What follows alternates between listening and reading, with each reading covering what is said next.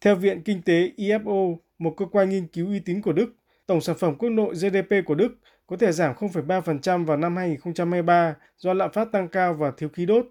Căng thẳng giữa Liên minh châu Âu và Nga khiến lượng khí đốt từ Nga qua đường ống phương Bắc 1 đến Đức đã giảm dần kể từ mùa hè trước khi dừng hẳn vào đầu tháng này.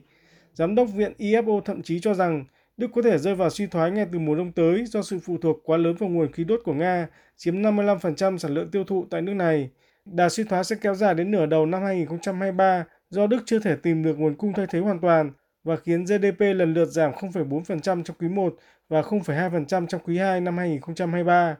Chủ tịch Ngân hàng Trung ương Đức Hoa Kim Nagel cũng cho rằng Đức có thể rơi vào suy thoái ngay từ quý 3 và quý 4 năm nay và sẽ kéo dài đến đầu năm sau. Tỷ lệ lạm phát tại Đức trong năm 2022 cũng được dự báo là 8,1% và sẽ tăng lên thành 9,3% trong năm 2023, thậm chí có thể lên đến hai con số với 11% ngay trong quý 1 năm sau do giá điện và giá khí đốt dự kiến sẽ tăng vọt. Giá điện bán vào đầu năm sau tại Đức vào tuần trước đã tăng lên gần 1.000 euro cho mỗi megawatt giờ, trong khi giá khí đốt cũng dự kiến sẽ gấp từ 5 đến 6 lần so với thời điểm đầu năm 2022. Theo viện IFO, tình hình sẽ chỉ được cải thiện vào năm 2024 khi Đức có thể đạt mức tăng trưởng 1,8% cùng tỷ lệ lạm phát ở mức 2,5%.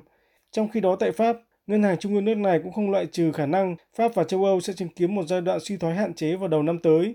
Trả lời nhật báo Le Figaro, Bộ trưởng Kinh tế Pháp ông Bruno Le Maire dù thể hiện sự lạc quan nền kinh tế Pháp vẫn có thể đạt mức tăng trưởng 2,5% trong năm nay, nhưng thừa nhận sẽ gặp nhiều khó khăn lớn vào năm tới do các vấn đề địa chính trị quốc tế.